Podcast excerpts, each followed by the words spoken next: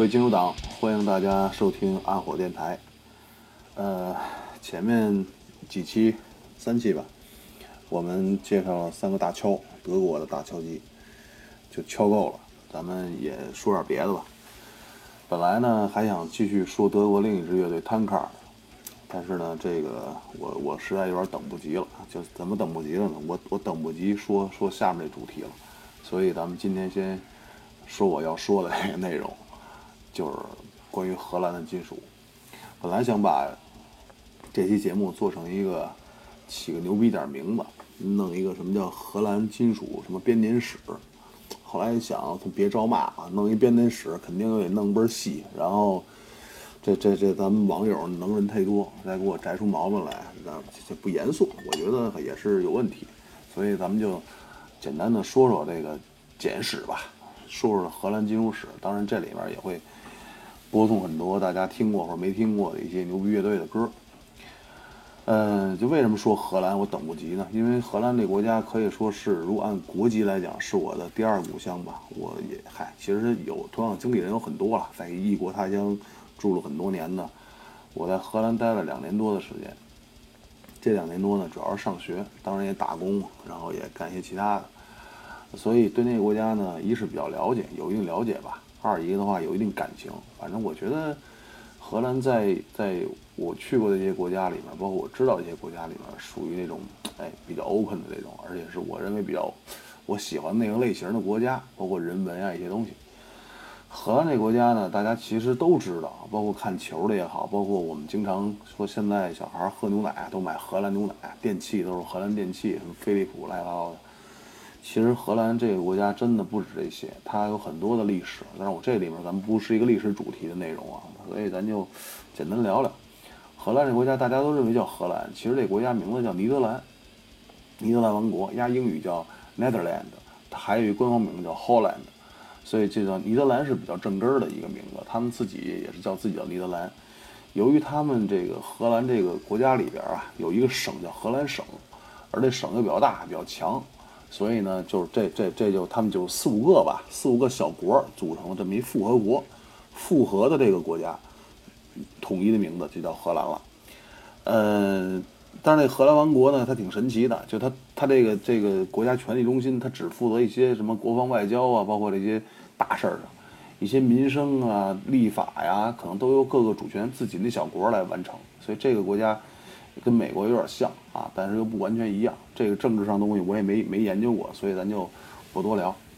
那荷兰其实历史上也是非常有名的嘛，曾经还跟中国打过仗，号称这个海上马车夫。大家可以想想啊，十十七八世纪、十十九世纪什么的，就是明朝刚灭亡的时候，那会儿人家坐着船就来了，全是铁炮，直接就跟台湾干上了。然后幸亏有我们的郑王爷直接在那边给人给人挺回去了。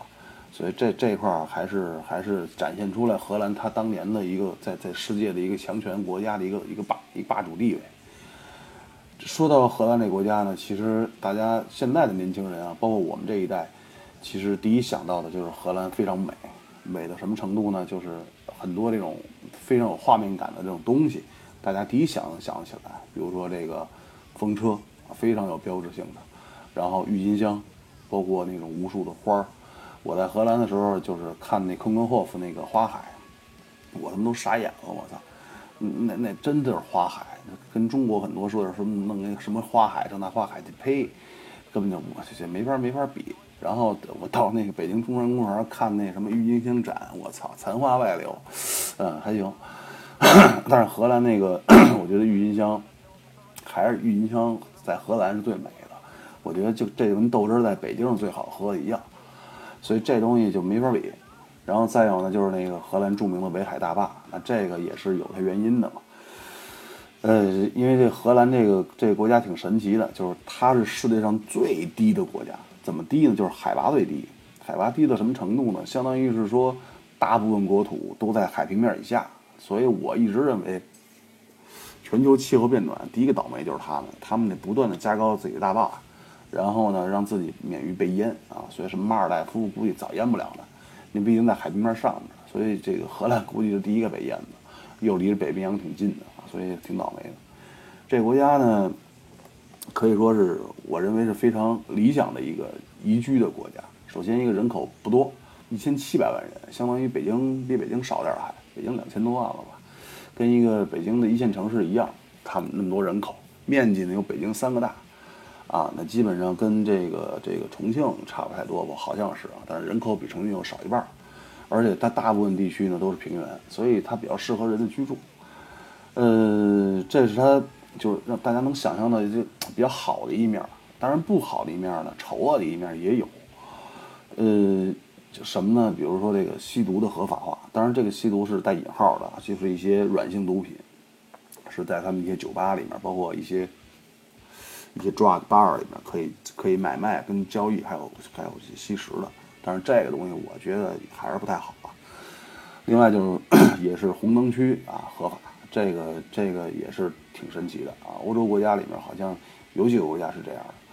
另外呢，它是世界上第一个允许同性恋结婚的国家，呃，也是合法化。大家知道那个，这个荷兰也是一个基督教跟天主教的国家嘛，所以它能能能能把这事儿允许了，我觉得也挺神奇。另外也是允许第一个安乐死的国家。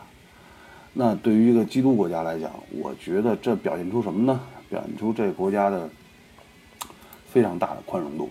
那这个我也是比较羡慕这个国家的一些一些一些地方吧。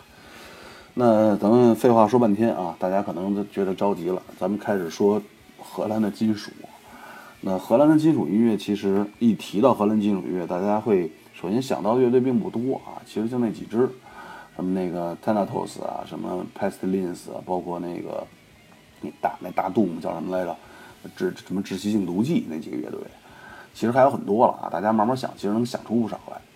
但是呢，他在你说他在世界上能有一定地位的啊。呃，可能 Sinister 有点地位吧，呃，包括我们一想到的是那种能对我们影响特别多的，包括我们经常会听到的啊，可能就这几支啊，别的也不多。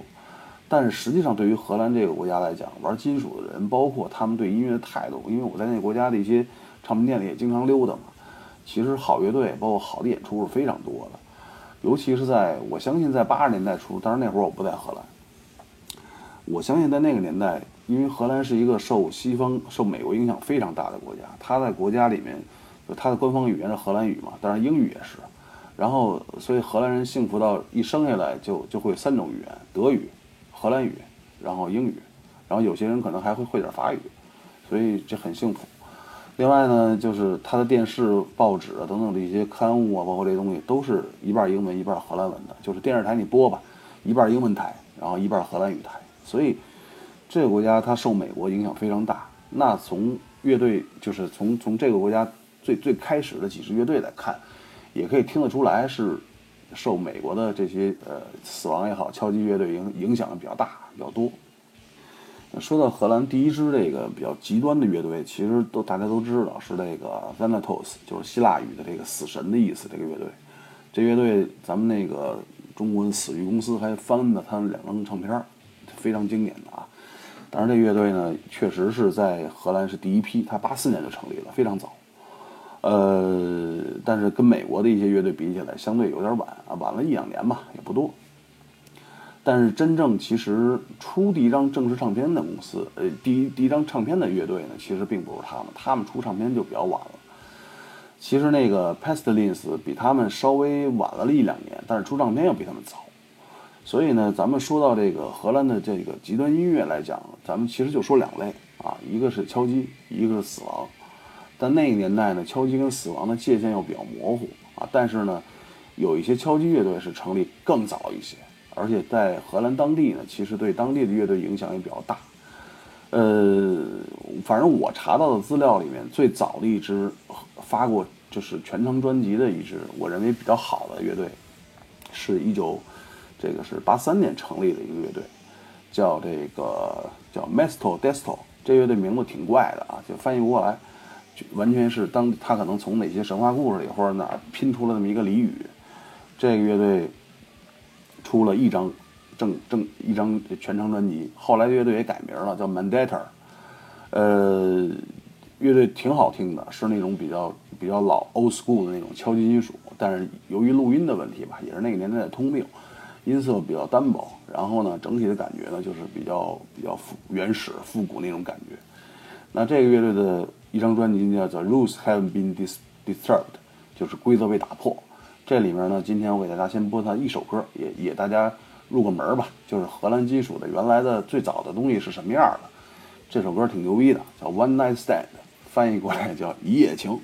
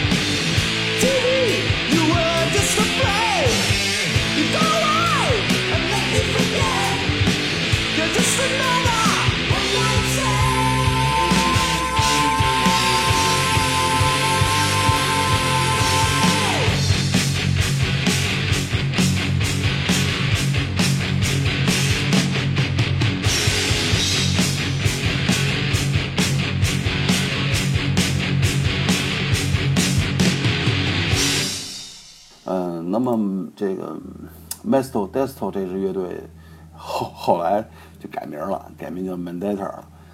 为什么要改名呢？反正我觉得就是就是他这个这乐队的名字实在是没法记，而且传播度太低了。谁是哪个乐队起这破名字？后来再改成了 Mandator。哎，这个乐乐队开始有点那种敲击范儿了。我觉得这个就哎走对路子了。这乐队呢，呃，又出了两张专辑啊。那第一张专辑呢，就原班人马。名字好像叫什么“初速度”那张专辑叫，也挺好听的，也挺好听的。但是呢，可以听得出来，录音啊，包括一些这种音乐的一些编排啊，都在改进，都在改进。确实开始向这种现在我们传统意义上理解的这种 old school thrash 开始靠近了。呃，后来他们就到了这个第二张专辑。第二张专辑呢，这个有有了比较大的变化。变化在哪儿？就成员上，他们的第一张、第二张专辑的主唱换了，换成他原来的那个二吉他。啊，那个叫叫什么？叫 Marcel，他变成了这个主唱了。这哥们儿为什么他变成主唱之后，我要重点说一下他名儿呢？因为那帮那乐队里面其他人可能现在的估计都都哪种花去了。就这 Marcel 这 Marcel v e r d 这哥们儿后来参加了德这个荷兰另一支特牛逼的乐队，我我个人比较喜欢一个老炮儿乐队叫啊 Alter，也是死敲的。大家有也我过几期节目可能会大家介绍这支乐队。然后这个这个 w a t e r 就就就就变成现在这个 Mandator 的主唱。那大家可以，我推荐一首这个他八九年第二张专辑叫 Perfect Progeny，就是完美后裔的里面一首歌，名字特有特有气势，叫自动大炮。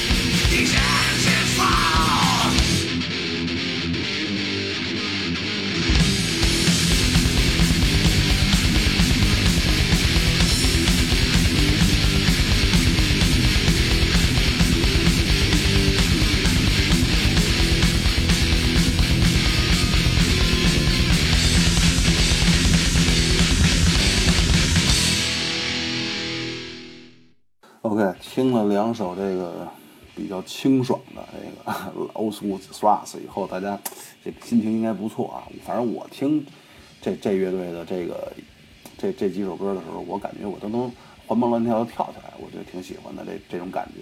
因为老听那种死中敲的东西，听听太多了之后，耳朵需要去清一下啊，心灵也需要重新清清理一下，才能继续再再前进。OK，这两这支乐队呢，其实到这儿就结束了，因为他出了两张专辑之后，乐队开始销声匿迹了，跟刚才说到的那二级的变成那个 Alter 的里面的成员有很大关系。当然，荷兰很多乐队之间的人员变化跟德国、美国其实都非常像，因为荷兰地儿很小嘛。他们这些乐队之间人员互相替换非常正常，也非常非常多。那我们下面这介绍这个乐队就就是这么一个例子。这乐队是什么呢？就是我们刚才一开始提到的荷兰，我我最喜欢的荷兰乐队之一，叫 Pestilence，就是这个瘟疫。这乐队牛逼到什么程度？我相信这个后面，包括就是喜欢敲击的，喜欢纯死的，喜欢那个。技术死的，喜欢那种这个这个这个比较另类死的，这乐队都应该是鼻祖啊，都应该是鼻祖，就是至少在欧洲来讲，而且都是出过一些比较牛逼经典的专辑的。那这乐队呢，成立于一九八六年，呃，如果从成立时间看呢，它不是一个荷兰最早的一个玩极端金属的。呃，刚才说到了八四年，应该是那个 Thanatos 是第一个，但是如果从出这个。全程专辑来看，这乐队应该，我觉得应该是第一个，就是这不同角度吧，对吧？嗯，这乐队成立之初呢，就是给自己定位就是 thrash metal，thrash metal。他们最开始呢，几个成员，一个叫帕特里克，呃，什么什么马梅利，这哥们儿是一个很主要的人物，一个吉他兼主唱。然后呢，他们八六年成立之后，这个经经历了一些创作，就出了两张小样儿。我其实个人收藏啊，包括我去向别人朋友推荐专辑的时候，我一般很少推荐小样儿。但是呢，这乐队我得先推荐两这这小样，这两尤其这两张 demo 都都挺棒的。大家也也也也也也一会儿听一下吧。因为为什么说这两张 demo 呢？就是正因为出了这两张 demo 之后，才被那个 Run Runner 看上，就被一个牛逼的金属厂牌看上。那大家也听一下，他为什么这乐队能够被。那么大牌的乐队，一那么大牌的唱片公司一下就就提了出来，然后开始开始给他去包装发行发行专辑。那这两张 demo 里的歌曲呢，其实是非常明显的那种介乎于那种呃新浪潮音乐，然后敲击金属，还有死亡都都综合在一起都有感觉。但是这个 Pestilence 更偏一点，有点偏向于这种敲击死的这种最早的雏形，尤其他的唱法，包括这个整个的这个。这个录音的音色上，大家可以听一下。那么给大家推荐这个，他第一张 demo，一九八七年的叫《Destiny》，这这哥们这这专辑这个名字挺恶心，叫利己。这里面一首歌叫《Throne of Death》，就死在王座上。还有一九八七年的专辑那个 demo 叫《Penance》里面的就忏悔里面的一首歌，也是我挺喜欢那首歌，叫《Before the Penance》，忏悔之前。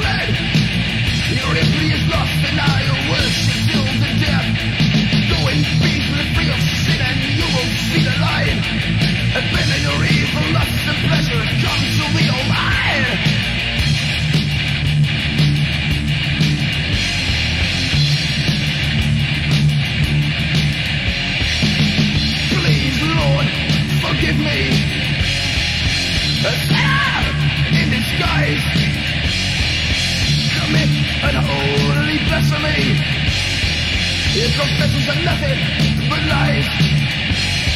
Falling into evil ways through to apostasy. Your faith is weaker than your bilious secrecy. Your viciousness remains as something to your soul. Life of deceit and. You will end it out.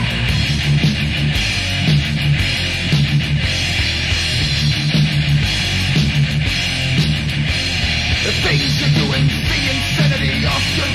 disposition. Your senseless way of life repeating itself.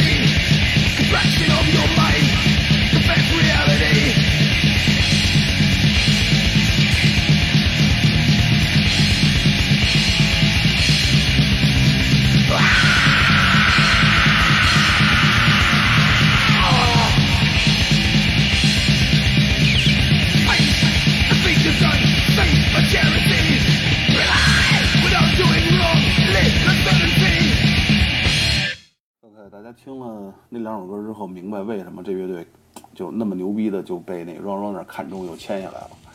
呃，所以忏悔之前嘛，对吧？忏悔之前他们做了什么呢？肯定是做了一些该忏悔的事儿啊。嗯，签到这个 Run Runner 之后呢，乐队开始就进行大量的创作。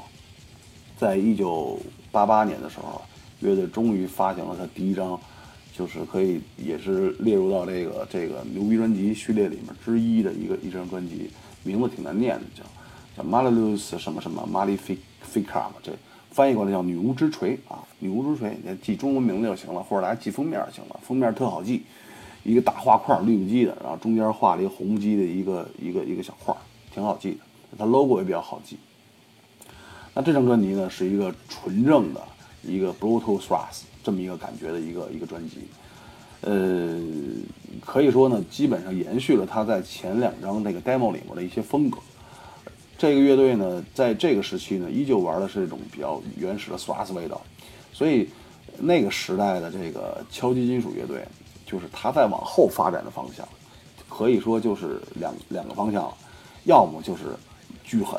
就像开始玩那种 thrash death 或者纯 death 去走，要不就玩纯技术化的这种 technical 这个这个 death metal 或者 thrash metal，就开始玩的比较跳跃。所以这个时期的这个专辑啊，包括很多乐队的专辑，这个时期都是死亡敲击这个比较柔和的比较多的这种这种乐队，呃，这种专辑。所以这张专辑我也个人非常喜欢，我也收了他首版专辑，大家可以听一下他的。这张专辑我推荐两首歌吧，一个叫《Parasite》，名字也比较操蛋，叫《弑父》；然后第二第二首歌叫《Circle of Existence》，叫《生命的轮回》。这两首歌都挺爽，大家听一下。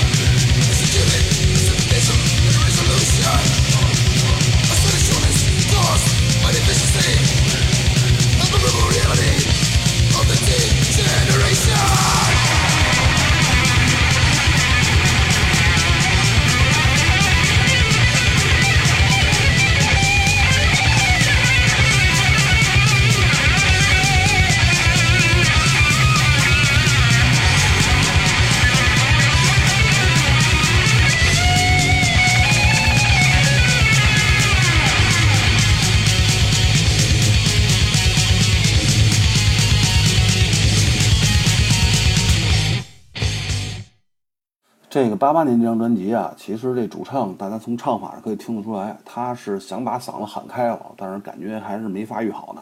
就是我觉得可能就是玩了命的努，我反正我就是开个玩笑说啊，努来努去把自己的嗓子唱糟践了，唱唱唱毁了。开始发现清嗓不好使了，也不好听了。后来怎么办呢？开始练死嗓。我不知道那死嗓怎么练啊，是不是把嗓子唱劈了才行？所以呢，在这个乐队出了这张专辑之后呢，一九八九年，这乐队又收了一个新吉他手帕特里克，什么玩意儿？荷兰文不不太好记啊。我跟大家说一声，荷兰文特难听，这是我我听到的世界上最难听的语言就是荷兰语，简直是他妈没法听，跟那个 那要吐痰之前那种呵了嗓子那种感觉似的。所以我就不跟大家说了啊，我会点不不说了。嗯 p e s t l i n c e 一九八九年呢，这乐队就开始创作他第二张专辑，也在同年发行了他第二张专辑，叫《Consuming Impulse》，就是这种翻译过来叫叫冲动消费吧。这这这有点有点这个中国人的意思啊。这张专辑开始呢，乐队无论从吉他演奏、编排，这个包括唱法，甚至录音的音色，都开始向这个死亡金属走了，而且是翻天覆地的变化。第一张是纯死呃纯敲，啊有点偏死。第二张是真的是一听就是经典死亡，啊录音我一耳朵一听就跟美国那些大牌儿，包括一些欧洲那些大牌儿的第一张经典死亡专辑都它呃那那个那个音色是完全一样。所以这张专辑一发行之后，从那个过去只是在荷兰当地啊或者那一小疙瘩有点名之外，其他地儿不认识他。这张专辑一发，第二张专辑一发。全世界都开始关注这个乐队了，尤其是当年啊，这个很多这个欧洲乐迷啊，包括美国乐迷都开始互相串磁带，跟中国那那年代一样，互相串磁带，开始说这乐队牛逼呀。后来就确实在全世界范围内打响了自己的名号。呃，但是这个乐队呢，在这张专辑之后呢，也发生一些故事。那我们听完两首歌之后，简单给大家说一下。那推荐他两首歌，一首歌是。叫 chronic infection 慢性感染，另外一首歌叫 process of suffocation 窒息的过程。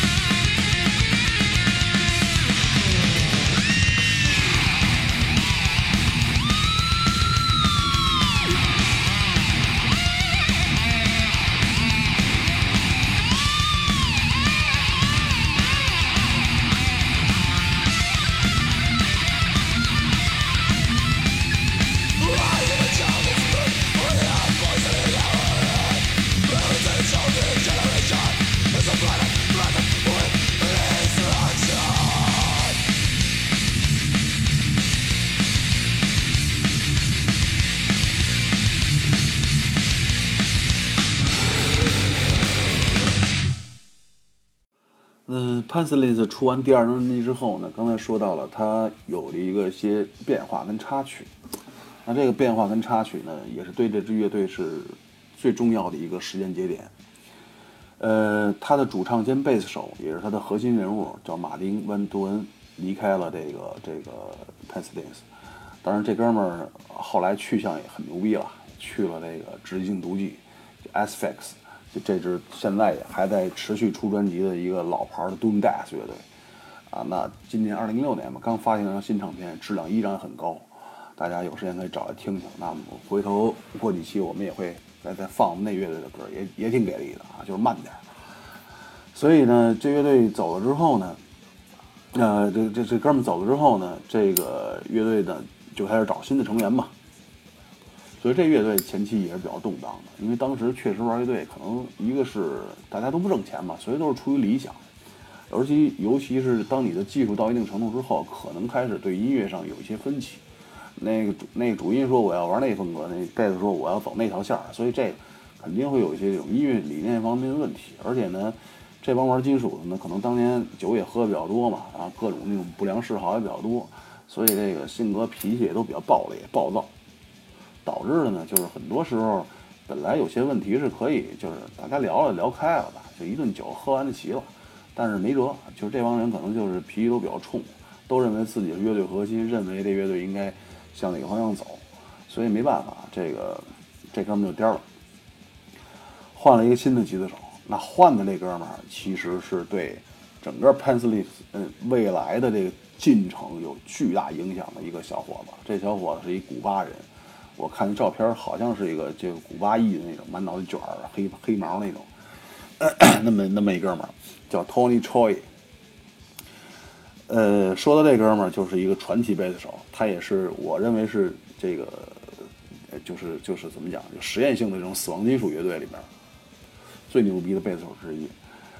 为什么说他牛逼呢？一个是他他来了这个这个这个 p a n s l i s 之后，后后来这哥们又又又去过这个这个什么，就 Cynic，就愤世嫉俗，就是那那也是一大牌的一个一个玩玩那种爵士 fusion 的这种死亡金属乐队。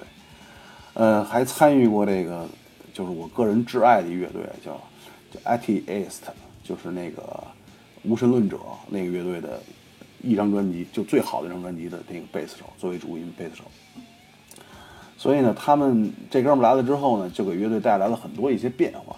那这些变化呢，在他刚到乐队的时候呢，其实并不是很明显。